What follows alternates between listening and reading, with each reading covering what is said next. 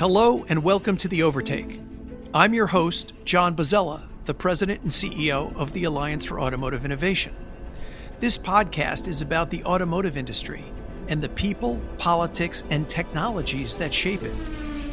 Ours is an industry that has helped shape and has been shaped by history, from world wars to pandemics, and an industry that is constantly changing and evolving. The automotive industry has always been on the forefront of technological change. Over the decades, cars and trucks have evolved alongside the technology of the day, from hand cranks to electronic starters, and internal combustion engines to electric motors and hydrogen fuel cells. Today, I'm very excited to be discussing the future of the industry with Sheryl Connelly. Sheryl has been described as one of the most creative people in business by Fast Company magazine. She has worked for the past 25 years as a futurist for Ford Motor Company. So, Sheryl Connelly, welcome to the Overtake. Thanks for coming. Thanks for having me. So, Chief Futurist. So, that's an awesome title. I very rarely come across it, especially in the corporate context. What is a Chief Futurist? You know, I, I get asked that regularly, and I often tell people that when when I do, I, when people say, "What do you do for a living?" I often lie because I know that I say if I'm a futurist, they're going to laugh, they're going to giggle. They put out their palm and ask for a palm reading, or they'll ask me where their crystal ball is. And I get it because it is kind of a silly name. And the irony, of course, of it making it even worse is that as two futurists, my job is to remind people that no one can predict the future, which is not quite as easy as it might sound because all of us have you know lifetime of experiences. We have a worldview. We have a set of values that are deeply ingrained in us that shape our thoughts about how the world is going to progress moving forward. And my job is to say what happens if those assumptions are wrong?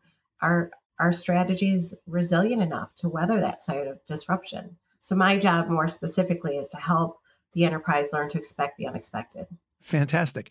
So would you would you say this is unique to Ford? Are there is there a, a, a, group of futurists that corporate futurists, or you know how how unique is this position? So I don't think that there are a lot of people that are that are walking around the corporate world with the mm-hmm. title of futurist. Having said that, though, I believe that the work that I do is very similar to somebody who does consumer insights, who does long term planning or strategy, product development. It still feeds into all of those things. And you know, I am quick to remind people that Henry Ford once said, if I'd asked people what they wanted, they would have said faster horses. Is still the dilemma all businesses, particularly automotive, continue to uh, rap- grapple with today. And so, my job as a futurist is to try to imagine a future that no one is yet to imagine, because we can't simply just go out and ask a customer, "What can we do to make your life easier three years from now?" They don't know, and so we have to push the boundaries of innovation by exploring the things that are going to shape consumer values, and that's social, technological, economic, environmental, and political trends. You know, speaking of the unimaginable, we're talking in the midst of a global pandemic. And so, as I'm listening to you think about and talk about how you're looking at trends and thinking about the future, I want to ask you how should we consider the impact of COVID on on our future broadly and especially with regard to the auto industry? I've I've heard people say, look, you know, COVID might accelerate trends that are currently underway, or it, it might change the way we do things fundamentally. And so, help me understand how you're looking at the impact of COVID on future trends in the industry you know, we just fielded our research for our 2021 trend book. So we it ran between somewhere between September and mid September to mid October. So it's this finite moment in time. But we spoke to thousands of people in 14 different countries. And what we heard was interesting. 80% of the people we spoke to said that they were overwhelmed by the changes they saw taking place in the world. And of course, COVID is a big part of that. When we asked, when do you think the world will return to normal? About 50% of the people we spoke to said it will not return to normal within a year, but it should be back to normal within two years. But there is about 5% of the people that said, I don't think they'll ever go back to normal. Like the world as we know it might never resume to what it looked like pre COVID. And there's lots of evidence to think that. So, if we think about this in the context of sort of trends in mobility and, and sort of try and understand what that means, you know, in the COVID and if I dare say in the maybe post COVID world, you know, we've seen a trend, for example, over the last several years, more car sharing, more ride sharing, for example. You know, do, does does COVID change that in your view? I mean, that would seem to me to be kind of a big question if we're looking at the future of the auto industry, the impact of COVID on car sharing or ride sharing. Will it will it increase private ownership? Will people be more comfortable owning a car as opposed to perhaps a year or two ago more comfortable sharing one? I think so. I, for one, you know, really felt like this shared ownership model was going to change the nature of automobile ownership, but not just automobiles. Now you put this major hurdle in called COVID, and I think that's shifted the trajectory. Our research during that window of time I talked about, mid September to mid October, you know, told us that 50% of the people that we surveyed said because of the pandemic, they were less likely to ride a train, take the subway, get on a bus, or even do light rail or metro. 58% said that they were less likely to travel by train. Uh, about just under half said that they were less interested in ride sharing or even taking a taxi. But I think as a result, and, and the number industry numbers don't bear this out yet, we have people saying, I think I need more vehicles in my home. Like I, I think that personal vehicle ownership has now become a safety a matter of part of the safety equation. And so that's a really interesting moment in time for us in the industry to see how we can rise to the challenge. Yes. And so now what are those future vehicles going to look like? We, we're seeing a transformation in the way vehicles uh, are propelled, for example. Also, you know, sort of the advanced safety systems and ultimately highly automated vehicles. Help us understand how you see those trends playing through the industry. Well, let me back up a little bit and let's talk about, you know, daily life, you know, what this has done. So even before even before we had even looked at the pandemic, there was a shocking number of people that said they feel lonely on a regular basis. So this year, 50% of the people we spoke to, again in 14 different countries, said that they're lonely on a weekly basis. And you, if you're like me, you go, well, that's the eldest generation. You know, they've outlived their loved ones, um, their families moved away. That you know that's that's really probably the aging population. But much to my surprise, it was the youngest generation. So 64% of those people that would qualify as Generation Z report feeling lonely on a weekly basis during our this past most recent survey. Baby boomers were significantly lower. They were at 36%. But the car is interesting because it has an unexpected role in terms of how you connect people. Because our research from a year ago, again, pre COVID, over 50% of the people we spoke to said that their best conversations take place in the car. They take place when they're on a road trip, when they're with other people. And so we started to think about the car as, you know, not sheet metal, but a mode of connection.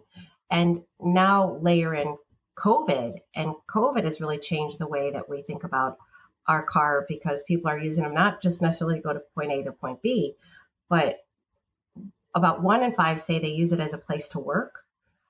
One in five say they use it as a place to get privacy. You know, and I can see some of those thoughts and those ideas about how people use cars reflected in some of Ford's advertising and messaging. I mean, you can see the notion in the Lincoln brand of the vehicle's a sanctuary. so it, it, you know it's interesting to hear you talk about this research and these trends and then you know you can sort of see how it could affect the way you know a company would express their brand promise mm-hmm.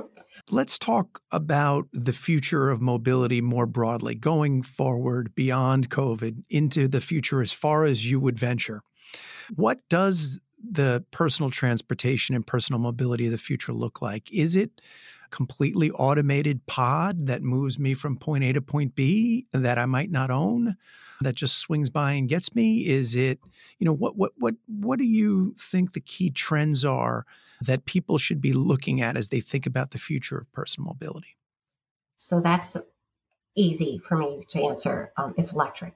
I mean, I think the industry is going all in for is going all in on electric vehicles. And the, it's hard as an American to kind of imagine that, right? Because we have a trend that we call the green paradox. Three quarters of the people we surveyed said something like, "I'm actively working to change to fight climate change," but when we dug a little deeper, like half of them said something to the effect of, I only make changes as long as the inconvenience is small or non existent. And so there's this gap between our intentions to kind of do right by the environment and what we actually do. And I think Ford took a major leap forward last year when we came out with the all electric Ford Mustang Mach E. It wasn't just eco friendly, but it was a beautifully sleek design vehicle in the heritage of the Mustang, you know, pony car. And it hopefully started to reconcile this notion that you can have mileage and muscle. It doesn't have to be one or the other. But there is still a lot of work to be done. 72% of the people we surveyed over a year ago said what they really worry about is the infrastructure. Are there going to be charging stations? What happens, you know, if I'm out in the middle of nowhere and I don't have a, a place to charge my vehicle? Interestingly, Germany, when they were putting together their COVID stimulus package, one of the things that they did was they put a lot of emphasis on electric vehicles. And so they put in a stimulus package so that every fueling station, I think there are 14,000 of them, would be required, would be given stimulus and incentive to convert uh, their stations so that they would also have electric charging there. And so I think that sort of wholesale change you know, is a little bit like we talked about the working from home. Like it just takes one thing that accelerates the adoption curve in ways that are hard to imagine. Right. And and infrastructure clearly is going to be critical. I drive an electric vehicle myself. I drive a battery electric vehicle. And, and, people don't necessarily understand the benefits. Tell tell tell us what you mean when you say benefits. What are the benefits of an electric vehicle? There are societal benefits, but there are also personal benefits. So what are those benefits? So I think I think increasingly, you know, we talk about something called ethical consumption. And for every consumer, price, quality, convenience, and service, they're going to be top of mind. That they are, you know, key determinants in when you whether you decide to buy or not. But increasingly there's an and there that are tied to what are the intrinsic virtues of this product? What are the values of the company behind it? What does it say mm-hmm. about me? when I choose to do business with you. And so I imagine in your own personal experience, when people see you driving an electric vehicle, it is showcasing to the world something that's important to you, something that you care about. And I bet it's led to some unexpected or new conversations that you might not have had otherwise. True. It is true. People people ask me lots of questions. How far does it go is one of the questions they ask me. The other, other question, why are you driving that? like as if you know it's it's it's just unusual and and but but one of the things that i find and and that people are surprised about when i tell them this is they're fun to drive. Like they just it's a different experience than a gasoline powered car or a diesel powered car. And and and it's it, it just there's a you know just something enjoyable about the immediacy of the of the torque and the pickup and that just you know that, that there's something about that that's different than what we usually drive. So this is a trend right? I mean the, the idea of electrification i mean we are going in this direction right? And it's a question of how quickly we get there whether the infrastructure is there to support it and those types of questions right? What other what other questions would we need to be considering as we look at an electric future beyond infrastructure and you know things like range and range anxiety which i guess speaks to the question of how much energy storage you can store in a battery. What other what are the other trends are you looking at that you expect would accelerate electrification? So i think that you know everybody range anxiety is on everybody lip everybody's lips but my job is to kind of think you know 10 15 years out. Imagine that the iphone that you purchased for $1000 is worth a single dollar in 2035. Like all of the amazing features and capabilities that we find in these little handheld devices will be like worth pennies. They won't be, and it gives you a sense of how dramatically different the scale will be. So I think there is great innovation and energy putting behind this. And there might be Americans that go, like, I'm not really sure where we stand on this. You know, is this a flavor of the month for the current administration? And for Ford Motor Company, it's definitely not. We have the leadership of Bill Ford, who is a lifelong environmentalist. He says his two great passions um, in his life have been nature and cars. And he has spent his 40 plus year career trying to reconcile those two. And so it really comes as no surprise that when the United States was moving away from the Paris Climate Agreement, Ford was the only full line US auto manufacturer to say, we're committed to trying to meet the guidelines that, that the country had agreed to. We have really aggressive goals to include carbon neutral, be carbon neutral globally by 2050, using 100% locally sourced renewable energy for manufacturing plants by 2035, and then eliminating single use plastics by 2030. Right. You know, and you meant you mentioned Bill Bill Ford. It's it, let's stick with that a bit because it it is the Ford Motor Company has is unique in many ways. Absolutely. I, I mean, I, I've been with the company for going on 25 years, and I was in the audience in 2011 when Bill Ford gave kind of this seminal TED talk. And you could have heard a pin drop in the auditorium when he said to that audience of, you know, heads of states, captains of industries, um, they, he said, I spent the last three years of my life thinking every day, how am I going to sell as many cars as possible? And he goes, but I finally reached a moment in my life that I've begun to worry. What happens if we continue to sell as many cars as possible? And so I think it was really shocking to hear the great grandson of Henry Ford, you know, say to the world, I'm worried. You know, we don't want to keep adding more and more vehicles to the planet. And he has this, uh, he frames it in this beautiful philosophy that mobility is a, a fundamental human right, you know, giving people the ability to move where, when, and how they want to is critical to the advancement of freedom and innovation. And I think, like, for someone like me as an employee, I go, you know, we're not just making cars, we're making people's lives better. I, I, want to come back to something you said a moment ago about sort of mobility and movement as a right. You know, the when I, I I look at that and I think about, you know, again, we talked about this trend of electrification. We talked a little bit about this trend of more highly automated vehicles. And I want to combine sort of, I want to get a sense of two trends that, in my mind, are kind of confusing me. On the one hand, I can see how a, more highly automated future can lead to I don't maybe this is the right word, the commoditization if that's a word. Personal mobility becomes a commodity the pod picks me up at my house it drops me off at my office i don't really care what kind of pod it is is you know as long as it's moving me along and as long as it rec- you know recognizes my smartphone and gives me my sort of data set and my entertainment and then i get out and i move on. And you know on the other hand there's the mustang. This idea that personal mobility is also aspirational and that it, it can be a thing of beauty or high design and that it can speak to some it can say something about who i am not just about where i'm going. So how do i think about those two trends? It, it does seem to be a tension between the two and I, I can't personally wait until there's an autonomous future autonomous future. Like the idea of getting in my car going to sleep and waking up at my destination that is about as good as it gets in my view of the future.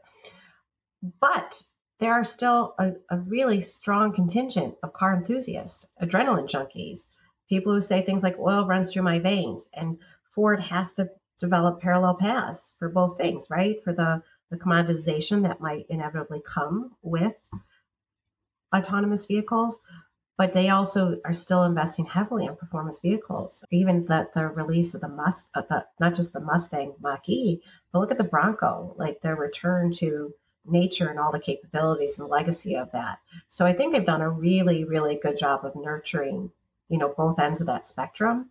I think for most part, you know, the latest word on AVs is that it's going to take a little longer than we had originally thought. And for most Americans, I think they're okay with that. I mean, if you look globally, the countries that are most excited, most eager for an autonomous future are China and India. They kind of flip flop back and forth between number one and two. But those, of course, are the most populated countries in the world. They have the densest cities. You know, they have the, the highest rates of accidents and road fatalities. For them, it's not just about convenience, but that's a safer future. But relative to some of the Western countries, the US, Germany, UK, they are they're at about a 50% rate of enthusiasm. So you mentioned a few minutes ago that 80% of the people that you've surveyed in your trends report believe they still have a personal ability to make a positive impact. And so, if we look forward, where is the opportunity, the biggest opportunity for Ford Motor Company and for the industry to make a positive impact in the future over the next 10 to 15 years? Well, you know, when Bill Ford talks about mobility is a fundamental human right, you know, it's not just about mobility in terms of getting point A and point B. There's also some elements of upward mobility and what that can look like. And the Ford Fund has done some really remarkable things in that space. For instance, we have a program, a law program that we put out to try to address Black Americans who make up they make up more than 13% of the US population, but only 5% of the lawyers that are out there. And so to address that gap, Ford developed the Ford Law Career Academy in partnership with the Ford Motor Company Fund and the Henry Ford Learning Institute. And it helps equip young Black students with the resources and networking needed to succeed in the field of law.